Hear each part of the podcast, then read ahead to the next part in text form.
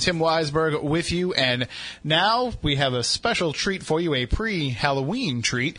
We are joined by the one and only Jeff Belanger, a good friend of mine and also the man in the paranormal, and he's here to talk with us about his new project, of which, well, it's been around now for a year now. It's the Emmy-nominated New England Legends. Jeff Belanger joins us to talk about the new upcoming edition, which will air Wednesday night at 8 o'clock on WSBE, Rhode Island PBS station, and also Thursday, October 30th on WGBY. And good morning, Jeff. How are you? I'm great, Tim. How are you? I'm doing pretty well. So Emmy-nominated New England Legends, that's pretty special. I know, and hopefully just for, another 6 or 8 months or so we can say nominated, because seriously, we really tried to step it up this year. It's a funny thing, Tim. Losing the Emmy was one of the most motivating events of my career. It was so cool, we did this thing last year. My partner in this, Tony Dunn, who works at WGBY, and we'd worked together on projects in the past, and we'd been saying for years there should be a series about all these great legends. And so last year we pooled our own money and resources, begged our friends for help, and gathered everything up, and we did 2 episodes, and it was Tony's idea to submit it for an Emmy, and keep in mind, that costs a bunch of money. No one, you don't do that for free. Oh, really? And so I was like, oh, it's a waste of money, Tony, come on, we didn't do this to win awards. And then, so I said, okay, fine, so we submitted, and then I got nominated. I'm like, Tony, I told you it was something special, I told you, and so it was really exciting, and we went to the whole dinner and everything, and then it's this thrilling moment. You're watching people go up and get that famous statue, and it looks heavy and substantial, and you start thinking, like, I got this spot on the mantle, I could just totally clear that off, be perfect right there. And then, your category comes up, you hear your name, and oh, my gosh, and it was someone else. And the whole ride home, all we talked about was all the things we could do better this year. And we did. We stepped it up in a big, big way. For one, we interviewed Tim Weisberg in the episode, and that's something we didn't do last year. Emmy virtually guaranteed now. I mean, believe me, the spot's already cleared off. I had lights installed that's shining on this empty space right now. I've got laser sensors in case anyone tries to steal the thing that will eventually be there. So it'll be good. Well, I mean, that's good, though, because a lot of people would have that happen, and they might think, oh, man, we put our heart and soul into this, and it just wasn't good enough. But you're looking at it as, hey, look at how great that it was, that it rose above, and it rose to the cream of the crop, and now what you need to do to just make it that much better. I everything in my career, every book I've written, every project I've ever worked on, I always truly believe that my best work is ahead of me. I believe it in my heart of hearts, okay, I'm proud of some of the stuff I've done, and I think some of it's really cool.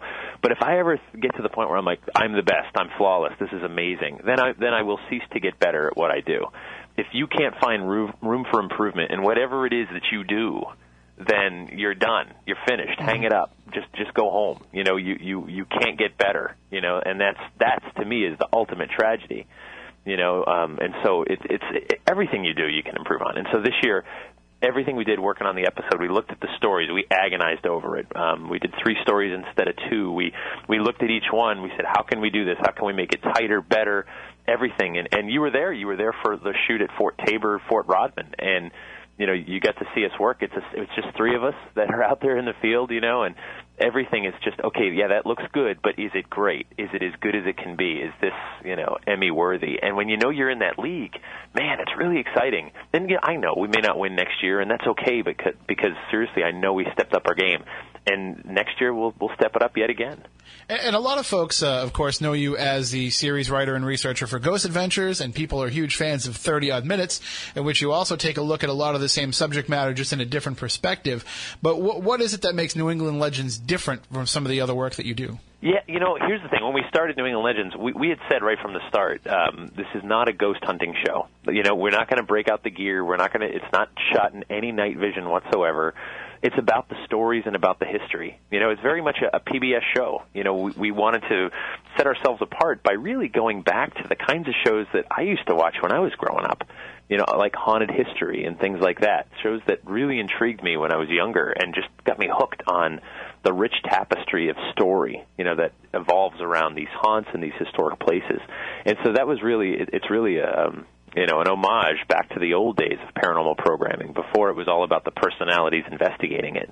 You know, I don't want to, as the host, I don't want to be in the way of the story. I don't want it to be all about me. I want it to be all about these locations and the people who had the experiences.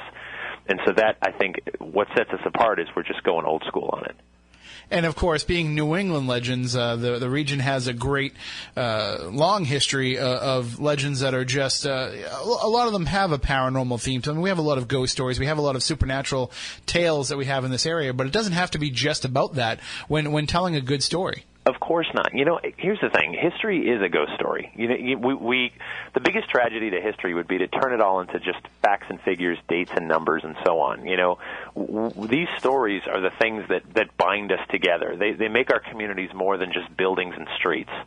And especially in an era, you know, where we live in towns that are just being turned into box stores and strip malls and chain restaurants and so on that are really losing their identity and losing their soul, these legends are the thing that can never be taken away from them. You know, you can never take away that haunted building or haunted lore or, you know, mysterious, you know, UFO sighting spot or, you know, place where Bigfoot's been seen. These things that make a community unique. And while some people scoff at it, some people, you know, despise it, it's only because they're speaking from their own belief system, it really is something special. And it's just as much a part of those communities as, you know, the first mayors and selectmen and, you know, the founding fathers. It really is something that makes those communities stand out. And it, not only that, it's kind of a secret if you think about it.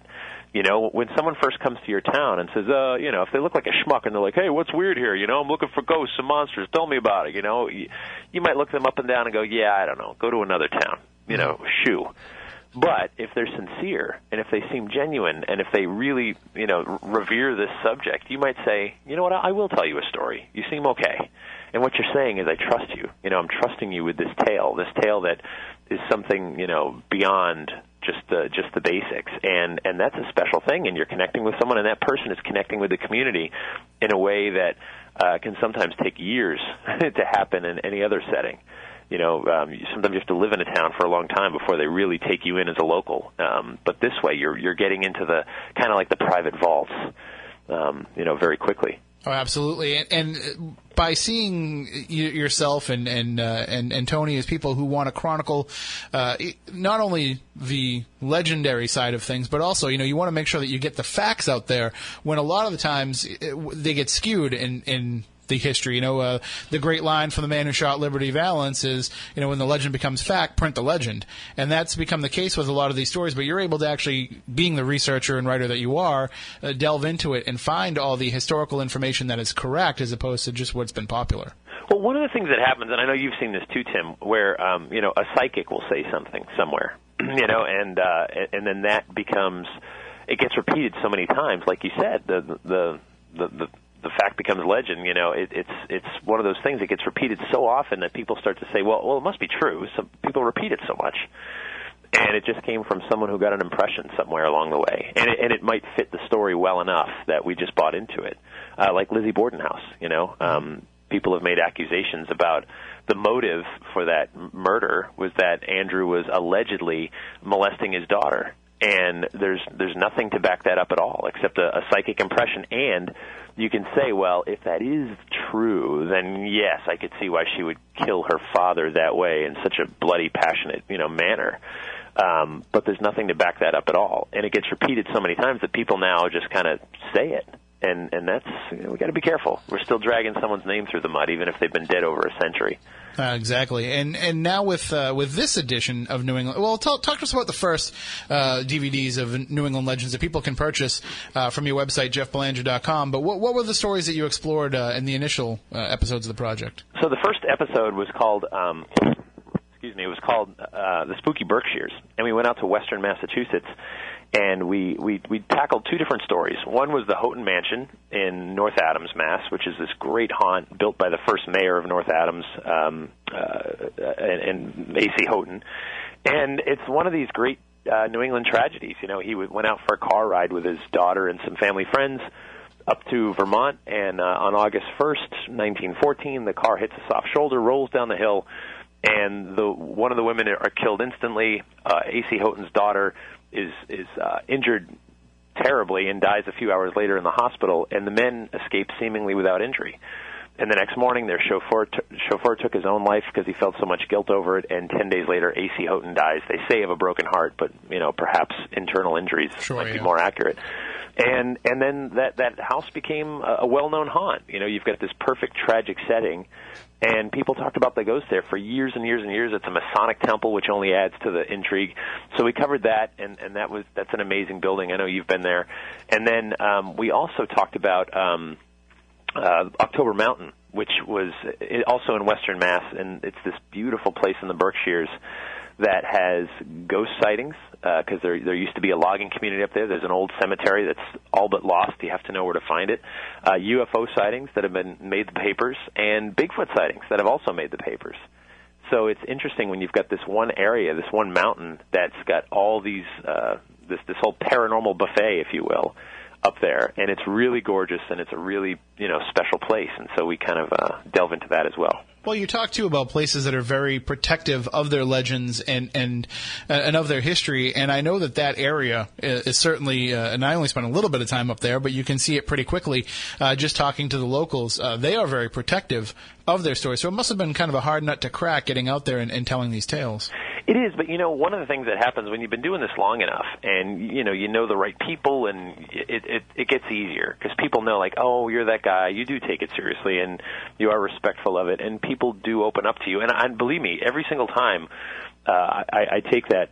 I don't take that lightly, you know, that people are trusting me with their stories and their legends. And, you know, because I get it. This touches on some really, you know, touchy subjects all around the board, from, you know, religion and history, sometimes tragic history you're not necessarily proud of. You know, a community may not be thrilled with the fact that a gruesome murder took place here. So it's one of those things to get people to open up about it is really special. Well, we have to take a break, but when we come back on the other side, let's talk about this edition of New England Legends, and we'll go through each of the locations that are featured in the episode, and we can talk about, particularly here in New Bedford, Fort Tabor, Fort Rodman, which a lot of folks out there listening, you're probably either there now or on your way there to take your morning walk.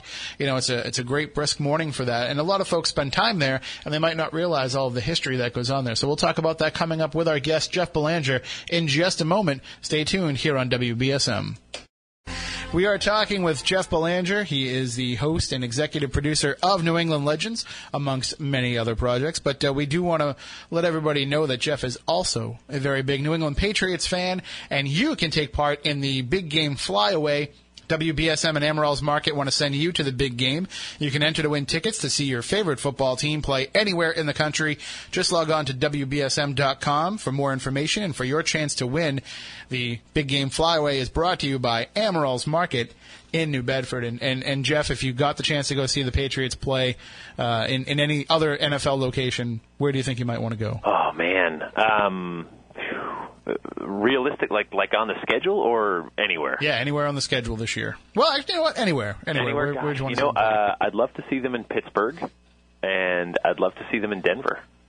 Yeah, that would certainly be a couple of great places where you can also investigate some local legends and lore while you're out there as well. Oh, way to tie it back. That was sweet. Yeah, well, it's too bad you're not a baseball fan. We could launch into a talk about Chavez Ravine, but...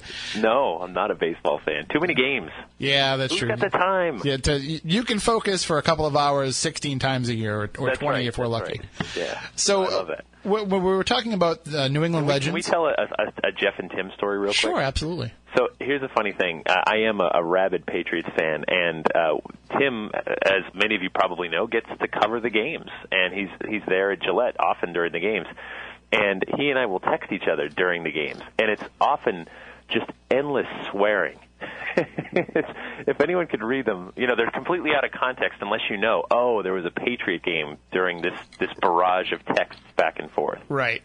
And it's it would be pretty humorous to just to read those sometimes and forget that there was a Patriots game on. I don't want to give away too much of the context of those tweets, but let's just say that the ASPCA would be questioning you based on the FCC, the ASPCA, everybody. I'm pretty sure there's not a group out there that wouldn't, you know, lynch us for what's written in those super secret texts.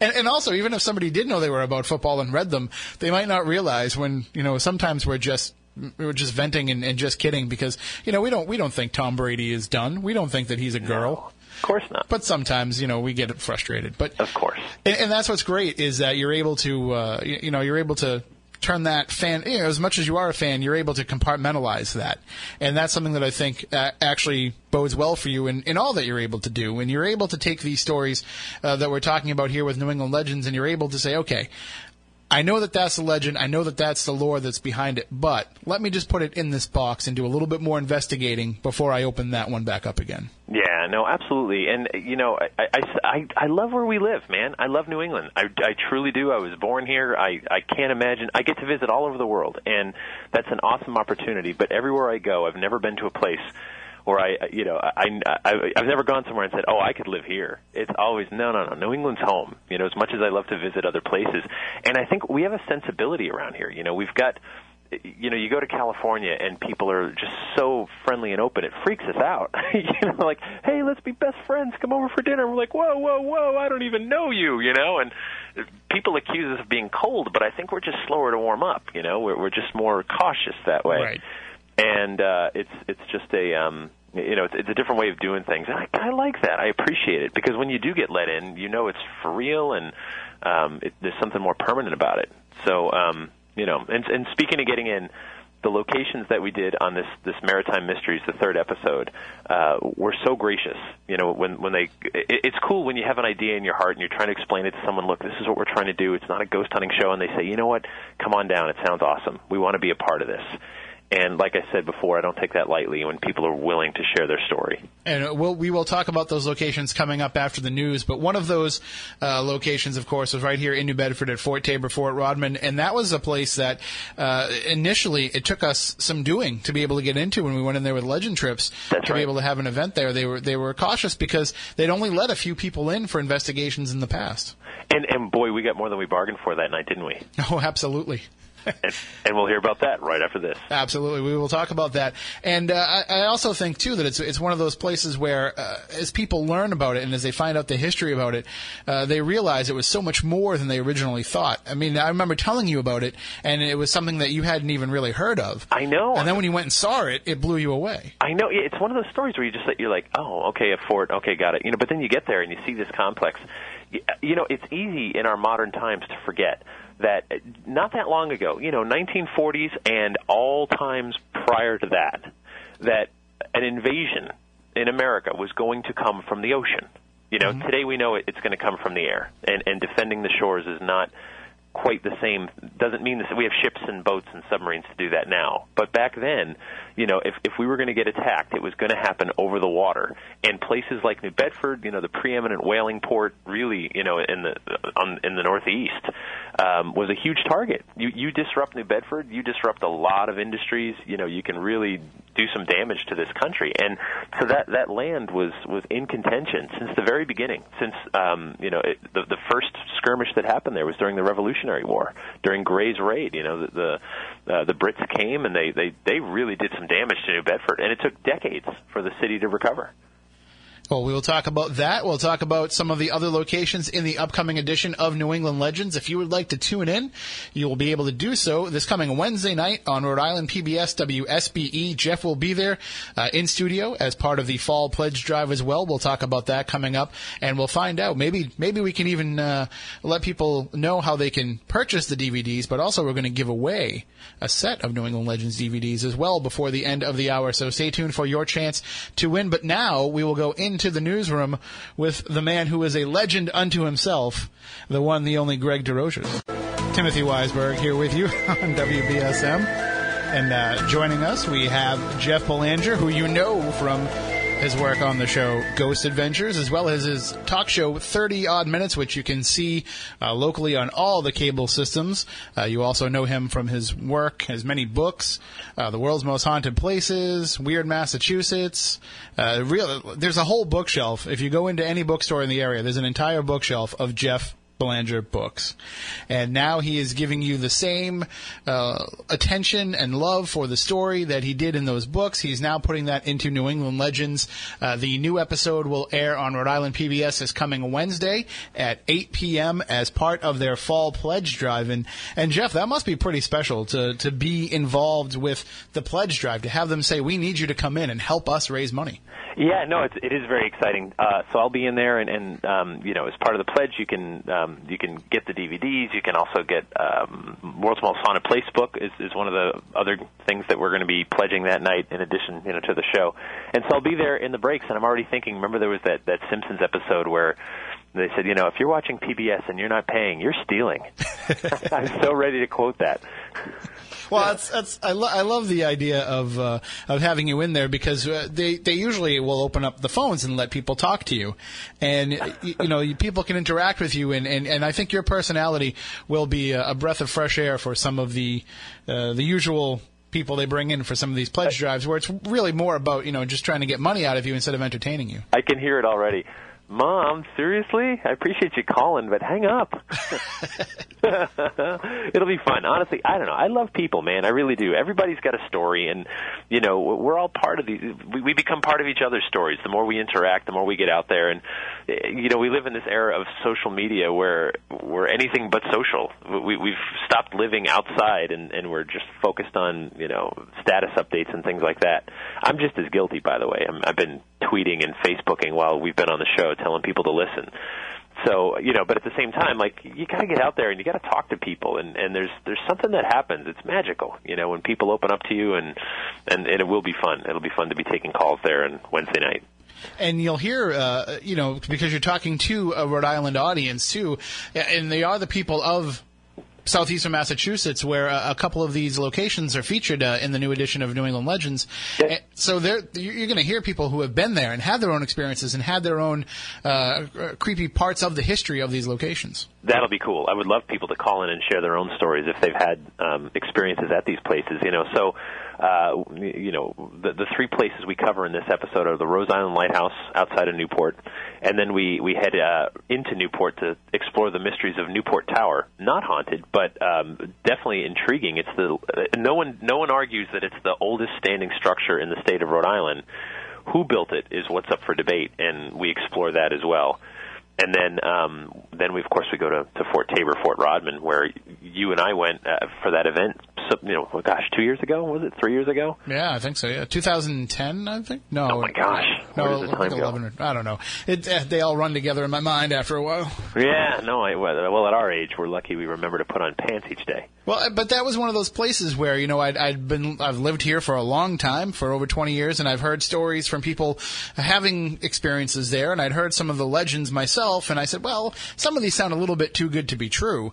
So we decided to try and have a Legend Trips event there. We talked to one of the paranormal groups that had investigated there, and it turns out there was some activity happening. So we said, let's give it a try. Let's see if, you know, this location in New Bedford that isn't really all that well known, especially in the paranormal community, let's see if that will draw some people in. And sure enough, people couldn't wait to get in there and have the chance to go inside the fort. It was great. It was a special place. It still is a special place, and that's what drew me back there to cover this story. Because, you know, as we started to say before the break, you know, it started with the Revolutionary War, and then a Civil War era fort was built there. Because, you know, again, you have to put yourself into the context of the day. You know, was the North really worried about a naval invasion from the Confederacy? A little bit, because they were shooting up the coast, and they were, you know, the naval forces of the Confederacy were trying to disrupt supply lines. So it wasn't that far-fetched to think that it could have reached, you know, historically now you can look back and say, well, of course the Confederacy wasn't going to make it up to Massachusetts. But you didn't know that at the time. It was a real threat. And so this fort was built. Then World War I and World War II come along. It's been modernized. These batteries have been built all over the complex. It housed hundreds of soldiers, you know, and it's just an incredible place. And during World War II, again, the threat of a naval invasion from Germany. German U-boats were sighted off the East Coast. It was not an impossibility to think that they were going to have to fire those 12-inch guns 16 miles into the harbor to defend us. And one of the more fascinating parts about that is learning, as you had mentioned before, the fact that that point had always been used as defense in some way or another. So even before they built the stone fort that's there now, even before they had the wooden fort that used to be on the site, which is why it's called Fort Tabor, Fort Rodman, the fact that that had always been used as a defense point probably imprints itself upon the area and imprints itself upon the land there. It does, and so you've got this rich history, and it's even interesting, people confuse the names, Fort Tabor, Fort Rodman. It's technically Fort Rodman, but people call it Fort Tabor because during the Civil War, the U.S. government was building this stone fortress there, but the Civil War broke out and they stopped, and then, because obviously their resources had to be, put to the war effort. But the mayor, Mayor Isaac Tabor of New Bedford, said, well, shoot, we can't sit around and wait. And so he gathered locals and ordered that an earthworks fort be built there to defend the city. And the city, rightfully so, was so proud of him. They named it in his honor. They named it Fort Tabor. So it was called Fort Tabor forever. And then finally the Civil War ends, the government finishes the fort there and so on. And it was eventually named after Rodman, who was a Civil War veteran. Actually, not veteran. He had died during one of the battles, and so it was named in his honor. And some people just never could get by that. Not that Rodman wasn't just as noble of a person, but people still call it Fort Tabor after the mayor that made sure it was there in the first place. And what I love about it is when you go there now, the staff that's there are fantastic. Joe and Bob and everybody over there, they do a great job at the Military Museum of making sure that people know the history by the time they leave, and they have an appreciation for it. A lot of folks just look at it as a great place to take a walk, a great place to ride a bike, a beach to swim in the summertime, but it's so much more than that. It is, and it's gorgeous too. It's a gorgeous park. I mean, every time we've been there, there's a little beach area there, and there's that nice pier that goes out on the water. It's an amazing place, an amazing resource for New Bedford, and all this history around there. But you know what? It's got a darker side as well, and that's something I know you've personally experienced. And it makes me wonder. Some places have this regular noble history, but then darkness gets brought in. And back in one of the batteries, and I think we should probably avoid saying the name. Back in one of the batteries, kids are sneaking in there, and you can see spray-painted gang signs. You can find beer bottles and booze bottles on the floor and littered everywhere, drug paraphernalia. And then, of course, deep inside, we found some really disturbing symbols, satanic symbols that makes us think possibly cult activity is taking place back there away from watchful eyes. Yeah, that is desecrating history. That was very disturbing for me because as we're standing there looking at it, we're like, this goes beyond, the normal teenage prank stuff. Absolutely. And that all of a sudden, what was supposed to be just be a nice, summer day of filming turned into, okay, maybe we should second guess being here right now. When you look at the details of it and you consult with some people that know more about it than we do, it gets a little frightening because you say, okay, I know this is a dark, scary place, but we're kind of used to that. We've been in many dark, scary places for years. It's kind of our thing. It's in our blood, yeah. So that's not the concern. The concern is always, we've made the joke forever, but it's so true. Dead people don't scare us so much. It's the living ones. Mm-hmm. I would hate to be back there trying to film this documentary, and suddenly that cult, whoever made those symbols, walks in, meaning business. I mean, we've been in that situation with the Legend Trips event there where that's right. I had a group in there, and now all of a sudden a bunch of teenagers start walking in with a case of beer and telling us we're not supposed to be in there. We're like, well, wait a minute, we are the ones that have permission to be here. You're not supposed to be here. Yeah, that takes some guts to say that, but you're right. Well, I think that case might have been half empty already, so they might have been full of liquid courage. Some beer muscles for sure, but it's an amazing place. It's an incredible amount of history, and you kind of step back in time when you go to these places. You tune into that bygone era. I remember when we filmed at Rose Island Lighthouse, thinking the same thing, thinking, wow, it's an island, and if you're heading over the Newport Bridge into Newport, it's that little island right off the bridge. You can see it it's off on the right if you're coming into Newport, and you think about, wow, that must have been the loneliest place in the world because, number one, you're on an island. You have to stay there for a long period of time. And the job is basically just keep the light going. Keep it going during storms and during darkness. And it's an important, noble job. But it also must be maddeningly boring. And at the same time, there's Newport right across the water, half mile away maybe, just right there. This Great Gatsby-like Newport right there. And you just watch it. from a distance. You can't touch it. You can't get there. You're stuck on this island. You know, it must have just been really, you know, you feel that. It's human empathy when you're in those locations. And that's what's great about New England Legends and about being able to tell these stories and strip away a lot of the expectations of if it was a ghost hunting show, if it was, you know, a reality TV, an unscripted reality show, whatever you wanted to call it. Sure. By taking all that away and saying, no, this is about the story and this is about that aspect of it, it allows you to get into the feelings that people might have felt. It gives you the psychology of the location as much as it does the history and the physicality of it. It does. We're so proud of it, you know, honestly. And again, this year, too, it's just like last year. We funded it ourselves. We're grateful to get the support of Rhode Island PBS and WGBY PBS out in Springfield, Mass., and we're trying to get it on other New England stations as well. It's being reviewed by various other affiliates. And this is something we just believe in it so much that we put all of our time, money, and energy into it, because I feel like if we could get it into a regular series, we would, first of all, we'd never run out of material. We could go for 100 years, you know, and we would never come close to running out of out of material, because there is so much to draw from. But it's just it's a labor of love, and it's great. You know, I appreciate you being involved as well, and some of our legend trippers who came down to share their story. Yeah, and I can't wait to see the finished product. It'll be this Wednesday at 8 o'clock on Rhode Island PBS. If you want to tune in, you can also pledge as well during the show, and you can get some good prizes, but also you get the chance to help support PBS and keep programs like this going.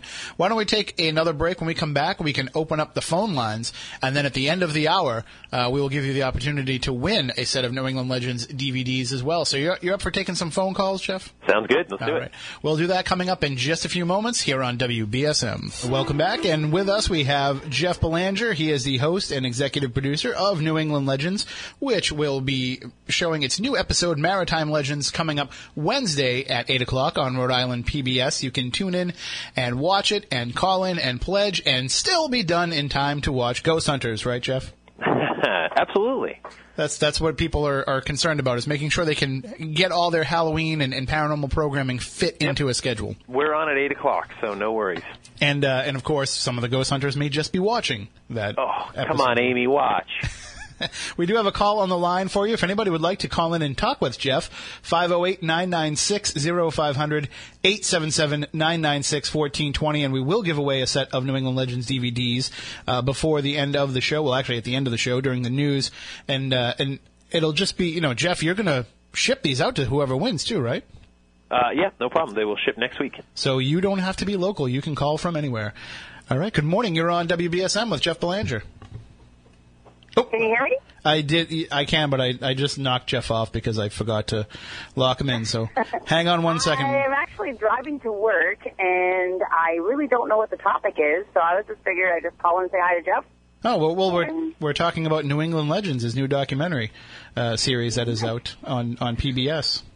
Saw a very small clip yesterday, and I didn't get much more on the feed, so I wasn't sure if it was a computer issue or what, but... I'm really not familiar with the show too much because I actually live out here in Montana, so really I don't get too much of that stuff unless you know puts it on YouTube or something like that. Well, that's okay because you can still order the DVDs; they're available from JeffBelanger.com. Great, so I could do that. No. I will definitely do that. I already told him I would. All right, I will tell him he is in the process of calling back in. That was my bad. No, you're fine, but that's okay. I gotta get to. Oh, and I just cut her off to put Jeff on. I'm having a bad day on phones, I think. Man, oh man, they must be haunted. You know, this happens every once in a while. You know, everybody that we know talks about the whole Mercury retrograde thing. Right. And so I have that brief period of time where I can just blame everything on that. That's right. And this is one of those times when, you know, once we come out of it, that's when I'm like, well, I'm still readjusting for Mercury retrograde. Is Mercury done retrograding now? I think it is, yes. Or I heard Mercury was in Uranus. There's no proof to that rumor. Okay. All right, we do have another call on the line, 508-996-0500, 877-996. 1420. And good morning. You're on with Jeff Belanger, and I think everybody will be okay this time. Hello? Hi, you're on the air. Tim? Jeff? Yes. Hello. I'm here. Hey! You're pushing the right buttons, Tim. So I always push the right buttons. Hey-oh. Don't get that girl from Rochester going again. You have a question for Jeff? You guys did something on the USS Salem, right? Yep. Can you tell me anything about that? Because that was my late father's ship that he was stationed on. Yeah, the Salem was. I don't know what the future holds for the USS Salem right now, but for a long time you could visit it in Quincy, Massachusetts. Yeah. An amazing ship. Tim, we went there last year, I believe, right? Yeah, last summer. Yeah, last summer, and it's just an incredible ship. You know, again, walking into a bygone era, you get on that vessel, and you just imagine what it must have been like. You know, World War II, post World War II. Sailing the seas on this giant peacekeeper. You know, an incredible place. Did you, sir? Have you ever been on the ship yourself? No, I actually 2 weeks before me and my father was going to board the ship, and he was going to show me where his initials were carved in a bulkhead. He died of he was fallen ill to cancer, so we never got to go, and I never went, and I still want to go. I know, like I said, it's in Quincy. Yeah, I know the museum itself has been shut down, and I think they're trying to figure out what to do with the ship to try to get it open again. So yeah, there was some talk of moving it to Salem itself. There was some talk of moving it to East Boston or South Boston, and so far nothing has happened on that. But it's because that whole pier, the whole area where it's attached, is falling apart and will no longer be able to hold it. And they don't. The MBTA, which owns the lot, doesn't want to spend the money to repair it for the Salem to continue to operate there. It's almost like the state pier here in New Bedford. When the Morgan came, we had to do a lot of major rapid repairs. Yeah, and Morgan is definitely a haunted ship. We've heard plenty of people that had experiences with that ship. Really? Yeah. So, I mean, hopefully the Salem will have a chance for people to get back on it. We had a great time. We were actually the last event that they had on the ship before the shutdown happened. That's right, yeah. What did you experience on the ship? You know, I know with my group, we didn't have a whole lot going on. We had some minor stuff, a lot of knocking, a lot of, phantom sounds, but nothing overwhelming. I don't know, Jeff, I don't remember if anything was going on in your group. Yeah, you know, people had felt that they had sensed things or seen things. We did... someone thought they saw a kid run by, and there were no children around, obviously, not at that time. We had a funky experiment going. We had an iPhone app that could make Morse code flashing on your flash. So we were typing out messages, thinking like, well, anyone on this ship would have known Morse code. You had to be, you had to know Morse code back then as a sailor. So we tried some of those experiments. It was really interesting, and of course, you're in a giant Faraday cage, so. If you're doing EVP or whatever, radio signals and things like that are pretty well blocked when you're down in the lower parts of the ship. So it was really a cool experience. That was cool. All right, well, my father was a radar man. Yeah. Well, yes, he was. I'm sure they'll get open one of these days somewhere, and you should definitely go. God, I should have went. Okay. All right. Thank you for the call. Hey, have a great weekend. You too. And we only have a few seconds left, so I apologize to the caller that's calling in. We will not be able to get to you, but that's all right because you can always tune into Jeff Belanger on Tuesday nights on 30 Odd Minutes. You can go to 30oddminutes.com to find out what channel it's on in your area or to watch it right there on the site itself.